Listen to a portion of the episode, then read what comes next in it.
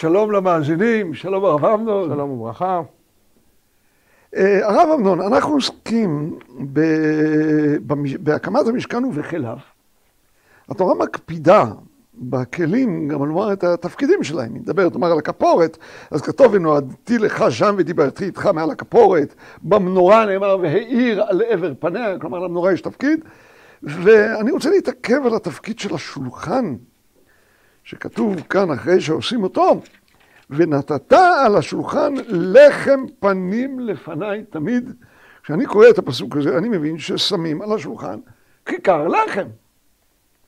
אבל הנה בפרשת אמור, בויקרא כ"ד, פתאום זה לא כיכר לחם, אלא ולקחת סולת ואפיתה אותה 12 חלות, ושמת אותם שתיים מערכות שיש שם מערכת, כלומר שתי מערכות, כל אחת עם שש חלות, איך הגענו מלחם אחד ל-12, ממש כמו ביעקב אבינו ל-12 שבטים, איך הגענו גם כאן? אני מבין שאתה רומז לכך שמן הסתם יש פה שתי בחינות. אתה מן הסתם אוהב את התשובות האלה. אז האמת שנראה לי שאכן יש כאן שאלה ובאמת שתי בחינות אולי, או שני תפקידים שונים של הלחם. בעצם, למה יש במשכן לחם ושולחן? לפי מה שמופיע אצלנו בפרשה, ונתת על השולחן לחם פנים לפניי תמיד. נראה שבעצם זה חלק ממה שמייצג שהמשכן כולו הוא כביכול ביתו של הקדוש ברוך הוא. הספורנו כבר עמד על כך שמה שמייצג לנו בית זה בדיוק מה שמופיע אצל אלישע, שהאישה השונמית עושה לו עליית גג שיש בה שולחן וכיסא ומיטה ומנורה.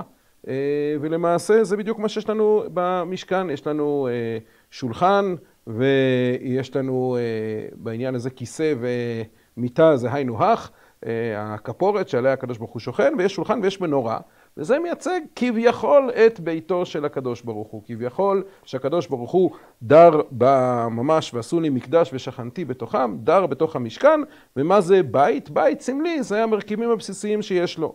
וממילא השולחן עם לחם הפנים הוא כביכול לחמו של הקדוש ברוך הוא. אנחנו מכירים את הביטוי, לולא מקרא שכתוב אי אפשר לאומרו, אבל אה, לחם אה, תמיד, לחם אה, לפניי תמיד. קורבני לחמי לישי. אה, אז אה, יש, יש, הקדוש ברוך הוא כביכול אוכל אה, לחם. אה, לעומת זאת, בפרשת אה, אמור, כפי שציינת נכון, כשאנחנו מדברים על 12 חלות, אז 12 זה מן הסתם מייצג את 12 שבטי ישראל, וגם ההמשך של מה שנאמר שם, ושמת אותם שתיים מערכות, שש המערכת, שתי מערכות של שש, זה כבר מזכיר לנו מאוד את מה שיש לנו בבגדי הכהונה, שיש על הכתפיים של הכהן, אבני שוהם, שישה משמותם על האבן האחת, ושישה נותרים על האבן השנית כתולדותם, וגם שם נאמר שהם אבני זיכרון לבני ישראל, ונשא אהרון את שמותם לפני השם. בדיוק כפי שנאמר על ה-12 החלות של הלחם, של השולחן של לחם הפנים, שגם שם נאמר שזה בעצם משמש לאזכרה, והיה ללחם לאזכרה. וזה מייצג בעצם את לחמם של בני ישראל.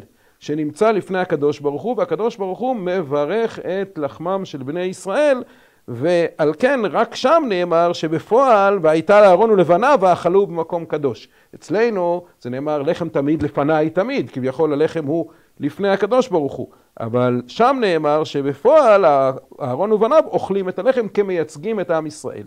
וכך יוצא שיש באמת שני תפקידים ללחם, הם גם מייצגים כביכול את לחמו של הקדוש ברוך הוא ומשקפים את העובדה שהמשכן הוא מקום השראת השכינה, והם גם מייצגים את לחמם של עם ישראל שמתברך משבת לשבת, ובפועל אהרון ובניו אוכלים אותו במקום קדוש.